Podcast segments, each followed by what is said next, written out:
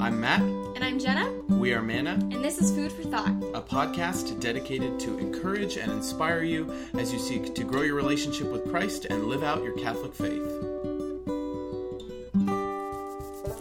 Do you hate being interrupted? Well, what if the interruptions were opportunities for deeper growth with yourself, your relationships, and with God? Let's talk about that.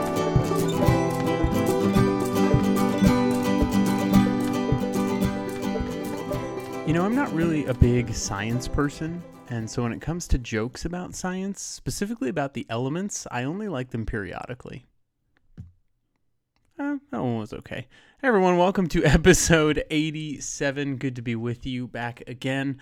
Uh, as always, I'm so grateful that you are continuing to listen. We have increasing number of followers, downloads um, every single episode. I'm just so blessed to see how this continues to bless other people. And so I want to hear about it. I want to hear about how you receive these episodes, how they help you, what you'd like to see on this podcast, questions that you have.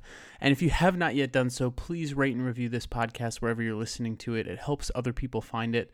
And remember, the highest compliment you could pay this podcast and to me is to share this with a friend, share it on social media. You can tag us at Mana Food for Thought on Instagram, follow us there and check out our website, manafoodforthought.com, where you can figure out also how you can support us financially for as little as a dollar a month. Become a patron, get perks. It's going to be cool things you'll be getting. Uh, so, anyways, let's get into our peak pit and plug. We do this every episode. We, I do this every episode to kind of uh, let you know what some of the highs and lows are and uh, give you just an idea of something that has been connecting with me or that's been helping me spiritually or in my life. I encourage you to do this with other people when you check in with them. It's a little good thing that you can do. But if you're just joining us, this is what uh, I do. So, peak for this episode, um, very exciting. I am writing worship music for the first time in a long time. I, for a long time, just kind of didn't feel like I had anything valuable to bring to the worship kind of culture because it's very, I don't know, production focused and very marketing focused these days. And I'm just not that type of a person. I've tried to be, and I'm just not very good at it. So, and it's not authentic to who I am. And so, I don't know, for a long time, I felt like, well, maybe I'm not called to be a worship leader anymore. Maybe I'm not called to, to write, but, um, I don't know. Some things have changed. I've been reading uh, a book called The Reset by Jeremy Camp about how we need to reset that whole culture. And it just kind of gave me permission, I think, to finally just be like, you know what? I have a gift of music that the Lord has given me. I've been a worship leader for 16 years. I want to share that gift with others. And so, um, I'm, my goal, my peak is that I'm writing this music, and my goal is to have a worship album um, completed by Easter. I don't know. It's not going to be good quality. I'm going to tell you that. It's not going to be like studio. It's going to be like junky garage band recordings, maybe on Spotify, maybe a link, you know, to this podcast. But um, that's exciting. And I'm, I'm happy to, yeah, to do that and to just kind of allow the Lord to bless it if He chooses. And if it's just something for me and God and for me to worship Him, that's all I need, really, you know? So, uh, if no one ever hears it but me, then I'm happy. So, anyways, I'm excited for that. So, that is my peak. Um, my pit is man. There's just what a what a crazy world we live in, y'all. Um, you know the the Capitol riot just happened last week while I'm recording this. Um, recording this pretty far in advance when you hear it, so I don't know what else is gonna have happened by the time you hear this. But um, that just happened last week, and but I see what what my real pit is i think is i see people internalizing what's going on in the world so much more than we used to partially because we need to because there needs to be a greater awareness of certain issues but i think partially also because we're isolated and all we're doing is online and we're just taking it very personally and and taking it too much to heart i think.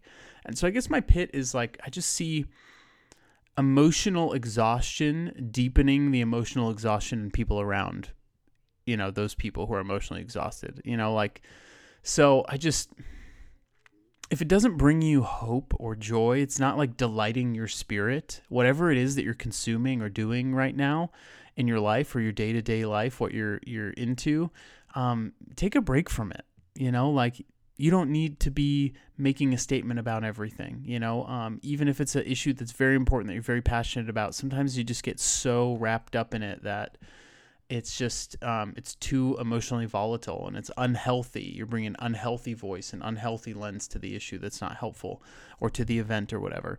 Um, nowhere in the law or in our culture is there a rule. Um, my spiritual director reminded me of this that everyone has to make a statement about everything that happens. Okay. You know, you can process it, internalize it, talk to your friends about it, but you don't need to make some public declaration about everything that happens.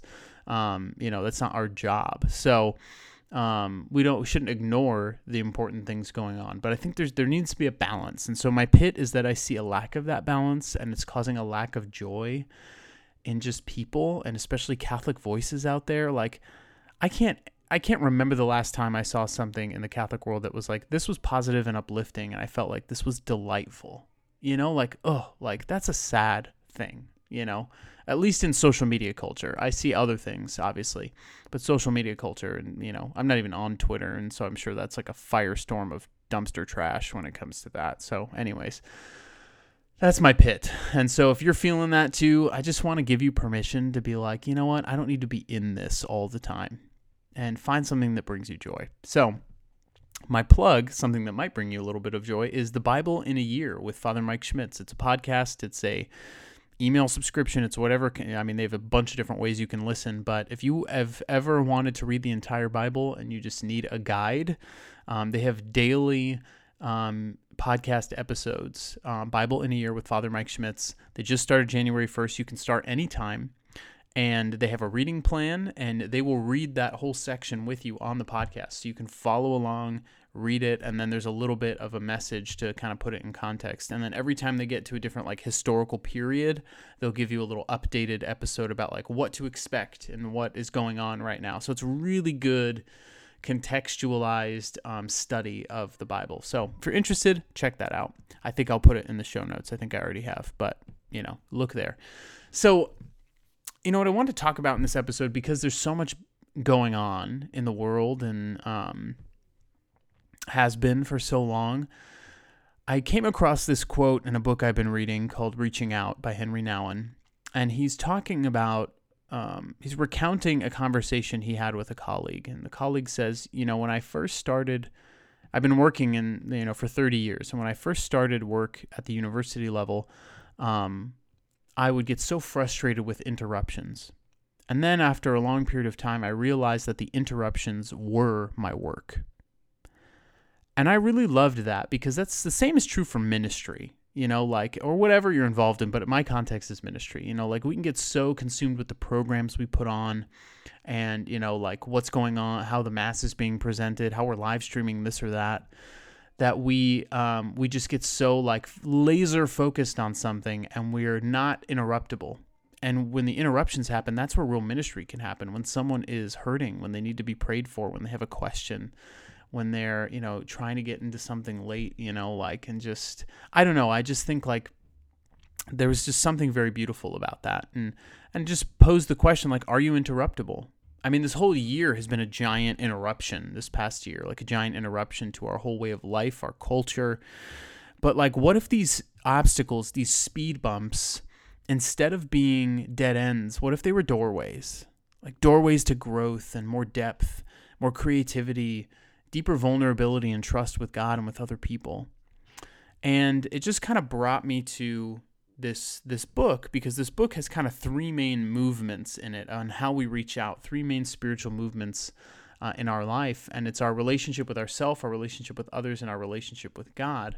And it just kind of struck me that you know all of those have kind of suffered from the reality of interruption. You know, like our relationship with ourselves and feeling isolated and lonely is because our whole way of life has been interrupted. Our whole routine, all of our relationships are now like, you know, there's a, lot of emptiness there, a lot of lacking, a lot of um, empty holes in our calendar, possibly when it comes to our social calendar, at least. And in this section of the book, Henri Nouwen talks about like we need to go from the end of the spectrum of loneliness to solitude. And even though those two things maybe sound the same, they are vastly different. Because solitude, like lonely, you can be lonely in a crowded room, but you can also experience solitude in a crowded room because loneliness is more an experience of disconnection. and uh, not being in relationship. Solitude is I can I'm in relationship with everything around me. If I'm in a crowded room, I'm taking the things to heart. If I'm in a conversation, I'm taking the things to heart and I'm I'm allowing them to penetrate my very being, my identity. I'm receiving them. Um, I have you know a poverty of mind and heart where my mind's not made up about everything and my heart is not co- totally convicted. There's room for more. There's more growth, more depth possible. And I think in the church sometimes we we think, okay, we have the absolute truth. Doctrines are very concrete. And it's like, yeah, but your understanding of that doctrine will always be able to grow. So you can't have this kind of closed door mentality that you've already got everything figured out or your beliefs are already correct and in check. Like they can always deepen and so, a sense of solitude allows you, when you're alone or when you're with a group of people, to allow these different interruptions of like conversations or life being different to really kind of receive what is happening and take it into yourself and experience it more deeply. And this is hard because we live in a fear of silence. And we can often experience that silence as loneliness and not as an invitation into solitude. But really, like if there's ever been a time in history, and at least in our history, like recent history, where we are been given an opportunity to ponder things in our heart more deeply and have a greater sense of self awareness, it's this time. You know, we are being given this possibility to grow through all we're receiving and experiencing. And that's why, you know, I talked a little bit longer about my pit because I feel like all of those things happening are such a deep invitation to solitude where we can receive them and allow them to challenge us and allow them to um, deepen our belief. You know, I've been thinking a lot about that Capitol riot and just thinking, regardless of what your belief is about what happened, um, obviously there are you know negative things that happened that should have been avoided, should not have happened, um, that that don't speak to gospel values. But I looked at those people, as I've looked at many people who've taken to the streets and protested and things have happened, you know, from different movements or events that, you know, have been problematic for some people. They pointed out as negative. And it just makes me ask myself, do I believe in Jesus Christ enough to have that type of tenacity that I'd be willing to go and march, that I'd be willing to go and spread that message to the ends of the earth? Now, I'm not saying that anything that has happened was good or bad or correct or not, you know. I, I think um, I mean, I vehemently disagree with the violence and this, you know, kind of like idea that we need to storm the Capitol and like change this vote. There was no stealing of any, you know, no reputable academic peer reviewed source has said that there's any evidence of that. Um, so, anyways, that, you know, let's just look at the facts. I'm not, you know, that's not biased media. That's if you just like actually do research. Um, but anyways, like I, I don't know where I'm going with this, but I think like I don't know. When you have solitude, you can take events like that and you can find deeper meaning in them, even if on the surface you're just so angry or so saddened or heartbroken by what happened. And you know, in in having that solitude to that event, I just I reached this place in prayer with it where I was just like, you know, I want Donald Trump and his followers to get to heaven. I want Black Lives Matter and the people who are aligned to that movement to get to heaven. And what do I do to make that happen? You know, what if every Christian around all those people had that conviction and that belief? Now, I feel like there are, you know, a lot of problems with, um, you know, kind of the Trump movement that's already associated with Christianity and acts in such a way that is not very Christian a lot of the time, at least in the public sphere and at least what the media shows us. Um, and so I'm not, you know, um, not saying I don't know. I'm, I'm just I don't want to make like some kind of pledge of allegiance to either side because I think there's very deep problems in both. But there's a clear need for justice, and then there's a clear um, group of people who align, say they align with Christian values, and are um, doing an injustice to Christianity as a result. And so there's problems you know? And so i can sit there and i can receive all those problems and i can complain about them and get angry about them. And if you're hearing me and you're saying like oh you're not saying enough about x or this and you're getting angry about how i'm saying things maybe you are suffering from the same problem which is why this might sound so disconnected you know from from your experience because i think we lack solitude. We lack the ability to look at even the other side and say okay why would they even be doing what they're doing? Is there anything good there and I think a lot of times there is, we're just not willing to dig and we're we're too quick to just be emotionally reactive and have the soundbite to make the statement about the public event. You know, we all need to have the statement, the stance. And, you know, I think I miss the times when we would actually like review the information. You know, information comes out so quick now that it's like you can't respond to it um, in an intellectual way because you're just responding to a soundbite. You never have all the information. You know, it takes time to do the research, to see studies, to actually make sure things are peer reviewed and academic and not an unbiased or not a biased source or a lie or a media campaign, you know? Um, and so there's benefit to having and practicing solitude and allowing these big interruptions to our society and to our life to become opportunities for deeper growth, deeper reflection, and that will provoke deeper togetherness, like a willingness to dialogue with the people we disagree with or to learn from people that we think are totally different from us. And so, I don't know, that first movement of the book to the self, I think, really. Um, it, it, lends itself well to this idea, and then, then I think also this this second movement of the book where it's about our relationship with other people. And I don't know about you, but I I tend to be someone who gets very focused on things and then when I get interrupted, I tend to respond like um uh, like with hostility. I tend to respond like in a negative way, be like, I'm busy right now, like I can't handle this right now. You know, I get very anxious about you know being interrupted, and I think that that's a problem. And actually, Henri Nouwen says like the the thing we want to avoid actually is hostility when it comes to these relationships. We want to move from hostility to hospitality and the idea that the interruptions are an invitation to deeper hospitality. You see that all throughout the Bible, all throughout the Old Testament. You see um, people welcoming the stranger. You know, read the story of Abraham and Sarah in, um, you know, the first uh, few dozen chapters of Genesis, uh, or at least like from Genesis, you know, 11 to, you know, 23. Um, and Genesis uh, and Abraham and Sarah welcoming the three strangers and saying, "Come, let us let us give you food." And then, um, you know, when Abraham um, sends out a servant to find a wife for his son Isaac, um, and he is received like like a king by uh, by Rebecca and her brother Laban um, and they, they feed him they give him uh, hay for his camels water for his camels. They put him up for the night. Like that was like the idea of hospitality. And we see that with the prophet elijah. We see that practice at the time of jesus. We've lost that. You know we had it in like the 1950s maybe with that neighborhood mentality and people would knock on each other's doors and bring each other cookies. Now if someone knocks on your door even pre-pandemic you're like close the blinds. Who is that? We're going to be murdered. You know like there's this sense of innate hostility a fear of the stranger. Where having a biblical sense of hospitality is we expect to encounter God in the stranger. And I think this interruption of being isolated from other people and a lack of being able to encounter others mm, has given us even a more deeply seated sense of hostility that now we're taking online.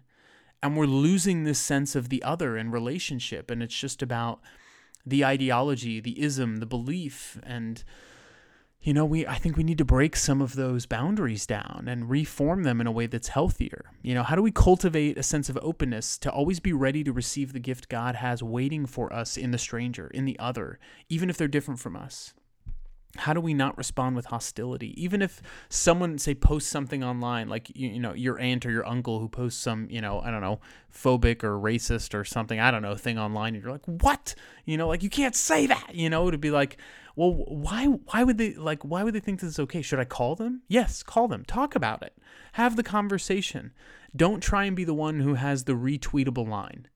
You know that's not going to get us anywhere we're just going to keep cutting at each other and saying pithy, sarcastic, passive aggressive things and responding with more and more hostility. And then we're creating this echo chamber for other people who feel kind of the same to be like, oh, yeah, that encapsulates my anger. But does it encapsulate your need for relationship? No. It doesn't give you an opportunity to dialogue with another person, to really get to the intention, to really find a common ground. And trust me, even though it seems like we're so divided, there is common ground. Now, I want to remind you, just for America, you know, American purposes, 20% of America is on Twitter, and 20% of them are responsible for 80% of the content on Twitter. So it's 4% of America is responsible for 80% of the content on Twitter. And so, like, if you think it's super divided on Twitter, well, yeah, because all of the fringes are on Twitter. But what about the the 96% of us that are in the middle? You know, that are in the gray area and just like, okay, do I have to choose a side, you know? And maybe it's not that like small and large, but I mean, there's a lot more of us who are willing and open to dialogue, but we just feel like, I think, or at least I feel that the prevailing rhetoric is just have pithy things that you can say to cut down the other side and just like hold fast to your side. And that's just that's hostility. That's not the gospel. It doesn't bring hope. It doesn't bring joy. It doesn't bring delight you know even though people are so deep seated in these beliefs i don't see them getting any joy from believing them i just see people screaming and that is not something that's attractive but it's perpetuating this cycle of hostility in the midst of these interruptions the interruptions of someone disagreeing with you the interruption of uh, being faced with another person who may not be the same as you. And so the interruption is the opportunity to grow deeper in your relationship with others. The interruption, this pandemic, is an opportunity for us to grow deeper in relationship with others, to put in more effort, to get on Zoom even if we're tired of the computer, to FaceTime even when we're exhausted after a day of digital gatherings, you know, um, all those things, to get off social media for a while because it's not real connection. It's not. There are inspiring things on there. There are people doing good things. I don't happen to be seeing any of them, but I'm sure that there are. And and so if you're getting good stuff, if if you if every time you close your Instagram app, your Twitter app or your Facebook app, and you feel like, "Oh, I just had a breath of fresh air. That was delightful." Keep doing it.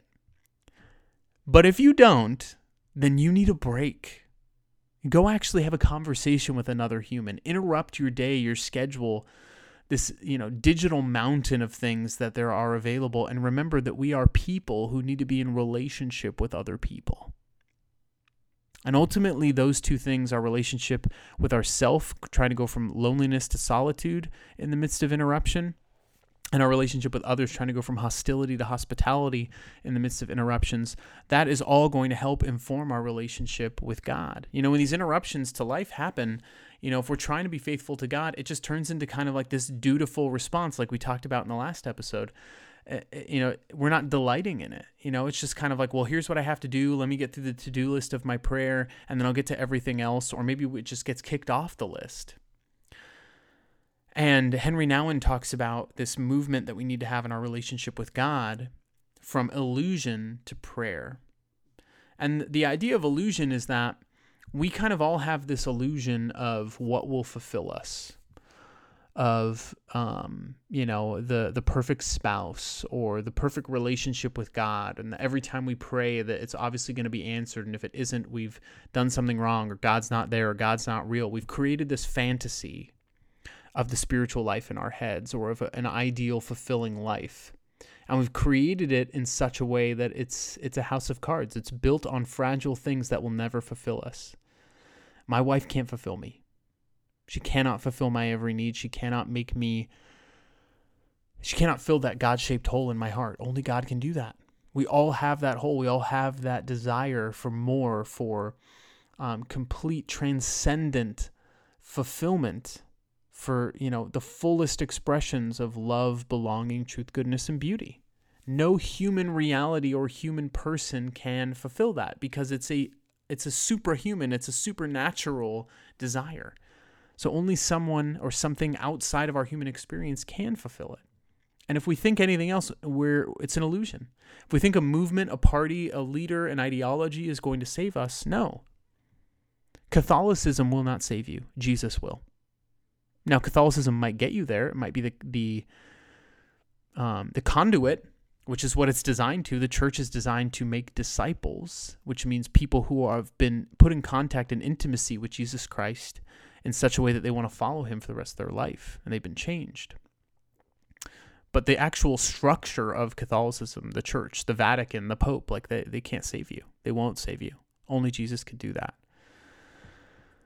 And so if we think anything else, we've created an illusion. But we need to return to a place of real prayer. Real prayer. We need to move away from this illusion that we know what who God is or what he wants from us and that we can control exactly what will fulfill us, that we can somehow discern his will and his plan so perfectly that we'll have a better life. And within this movement, Henri Nouwen talks about we need to move things from our mind into our heart. and he he brings up this kind of um, form of I think it's a form of Russian mysticism called um, hesychasm or hesychamistic prayer. Um, I don't know if I'm pronouncing that right, but it's basically this prayer bringing things from the mind to the heart where you meditate on something just so simple or some thought over and over and over again. And he gives the example of the sinner's prayer. Where, like, imagine if you meditated on the sinner's prayer all day, every day, like it was in the back of your mind, like you're praying the rosary. It just became this kind of rhythmic prayer throughout your day. Lord Jesus Christ, Son of the living God, have mercy on me, a sinner. Lord Jesus Christ, Son of the living God, have mercy on me, a sinner. And that just became part of your breath of your life. That would change everything. And he has these stories in this book about people who've like gone from spiritual leader to spiritual leader. And you know someone told this person pray this prayer you know 3000 times a day then 5000 then 10000 then it became just part of who this person was you know? It's almost like this transcendent moment. And they became like a almost like a higher version of themselves and in that, something so simple, you know, you break down every illusion that I don't need to, God doesn't need for, for me to, God doesn't need to wait for me to ask for something to try and give it to me. You know, he's not like just waiting, like, well, I totally would bless your life if you just said the right words in prayer or you asked the right question. Like, no, like, God is not like a SAT proctor or something like that, making sure you're in line saying and doing the right thing. Like, that's ridiculous. so, like, sorry, like, you know, we need to break down these illusions, you know, um, and we need to do that in the context of a community. He talks about community uh, in this book as like one that recognizes there's a sense of togetherness, but also a sense of estrangement because we need to be together pursuing God in authentic prayer. But there also needs to be a sense of estrangement that we're not just growing closer together, that we're estranged from one another in the sense that we know we can't fulfill each other, and even us being together will not fulfill us. And the last kind of paradox he talks about is this this paradox between God's presence and his absence. So in these moments of interruption where we feel like maybe our spiritual life has been interrupted, we're in a dark night of the soul, we're in a dry spiritual period. Maybe we feel like God is absent. And Henri Nouwen argues that like leaning into that absence is where you'll find his presence. You know, like when you recognize like I don't feel like God is absent, then you'll slowly remember, like, even in his absence, God is there. Like, even in moments where Jesus was alone, God was there. Even in moments when I'm alone and I don't even realize he's with me, he's there. And then we find his presence. Then we dive deeper into his presence. We were reminded of his absence, that he's still, you know, not the same as us. Uh, still inaccessible in some way, but yet totally accessible and totally present in another way. And it's this thing we constantly are going to be dealing with in our spiritual life. But these different paradoxes or spectrums of going from loneliness to solitude, from hostility to hospitality, from illusion to prayer, and having a community that's both of togetherness and estrangement, bringing us in relationship to a God who is both present and absent. That is what we're being invited into in these interruptions in life. They're all opportunities for deeper growth in all those areas, deeper realizations of where we are on those spectrums or how we've been complaining within one of those paradoxes and realizing I'm trapped between these two ideas and I just can't realize that maybe it's a both and. Maybe there's something to be learned here in the gray area. And so I just want to invite you in the ways that your life has been interrupted, in the ways that your life feels like totally out of your hands, totally out of control, totally different in the day to day things where you feel lonely, when you feel um, like you're working on something and someone just throws something at you from left field, your boss, you get interrupted, whatever it is, or your day gets so filled unexpectedly that you don't have time to pray. I just invite you to see those moments as opportunities for deeper growth, to get rid of the structures and rituals you have in place, to see like maybe things do need to change up. Maybe I do need a more enriched idea of what my life looks like and be invited into deeper growth in my relationship with myself, my self awareness, my relationship with others, and that idea of hospitality and togetherness, and my relationship with God. And I think it's uh, appropriate to uh, do an episode on this particular saint again. We did an, uh, an episode on this saint, uh, episode 11, our episode on complaining. And so I'm going to kind of recap a little bit of that episode when talking about the saint because I think he encapsulates it very well. This, this topic and that topic, I think they coincide. Um, but it's also the year of this saint. It is the year of Saint Joseph. And Saint Joseph, I think, is someone who embodies a person who was willing to be interrupted, willing for his whole life to change course and see it as an opportunity for deep spiritual responsibility and growth and saying yes to something very profound. As feast days March 19th, he's the patron saint of families and fathers, of a happy death, of travelers and immigrants, house sellers and buyers, craftsmen, engineers, workers, and the universal church. And what I love about St. Joseph and why I think it's such a great year to have a year of St. Joseph is there's no concept of I with Joseph. Like it's it's it's never about him. He had a deep sense of himself and who God was calling him to be, and he had a true appreciation of God in the other and in, in, in welcoming Mary into his home. And he was a true person of prayerfulness. You know, he understood solitude, hospitality, and prayer and there was no I in him. And in that episode we did on complaining, we talked about four I's that lead to complaining, and I think it's so appropriate to to say them again because I think Joseph embodies avoiding these. And so the first I was insecurity. And I think we complain or we, you know, we refuse uh, to see interruptions as opportunities when we're insecure, when something really like attacks us or we don't know how to respond. Think about how insecure Joseph must have been being married to a perfect spouse and the father to a perfect child, and yet he's in charge, you know? And yet we never have a sense of that. Like he just dutifully obeys and says yes to what God is asking of him. Another I that causes us to complain uh, and see interruptions uh, just as that and not maybe as opportunities is inconvenience. You know, this is the pandemic, you know, a huge inconvenience to our everyday life. Like, why would I see anything good in this?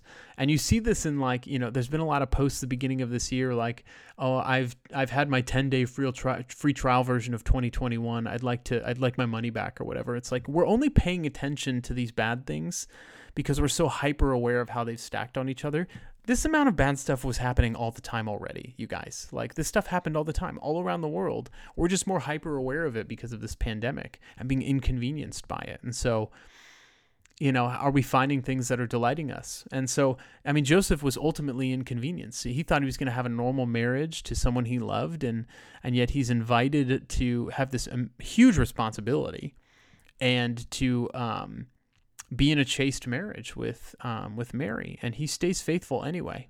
He he says, "Yeah, I'm." You know, it says in in Matthew that he was going to potentially divorce her quietly, um, and that she's conceived a child that wasn't his. And so, under the law, like he could divorce Mary, uh, and even have her stoned to death. But the angel appears in a dream, tells him that Mary's conceived the Holy Spirit, and Joseph obeys. You know, he he doesn't allow this inconvenience to derail him. He, it says in Matthew chapter 1 verse 20, he was not afraid to take Mary as his wife, for that's what the angel compels him. Do not be afraid to take Mary as your wife. And another I that uh, Joseph does not embody that would cause us in these moments of interruption to complain a lot is importance. You know, like we still want to feel relevant. We want to feel valued and important in the workplace. And a lot of people have been fired, furloughed, let go, and that can really damage that sense of pride or work or identity that we have. And what I love about Joseph is that he has no recorded words in Scripture. One of the most important humans in history. We nothing he ever said has been recorded. We have no idea. We see the witness in what he did, leading the Holy Family. But no important words or teachings to impart, other than those that were embodied by the Holy Family those that helped raise Jesus. And you know, you know, you know works by their fruits, right? And so uh, obviously bore bore beautiful fruit. Saint uh, Mother Teresa of Calcutta said this: "We are at Jesus' disposal." If he wants you to be sick in bed, he wants you to proclaim his work in the street. If he wants you to clean the toilets all day, that's all right. Everything is all right. We must say, I belong to you. You can do whatever you like. And this is our strength. This is the joy of the Lord. And I think Joseph embodied that beautifully. He didn't spend time boasting about he his own importance or why he was so hurt and his pride was so attacked and and this or that or why he's right and the other people are wrong. He uh, obeyed. He saw the interruption as the opportunity and he let his own pride set aside and he was faithful. And lastly, an I that can cause us to complain is injustice. And not to say that injustice is bad, but a lot of times we just um, feel like we do our due diligence by just like kind of issuing the si- soundbite on social media and then we don't do anything else. We don't change any behavior. We don't call attention to an organization. We don't support them.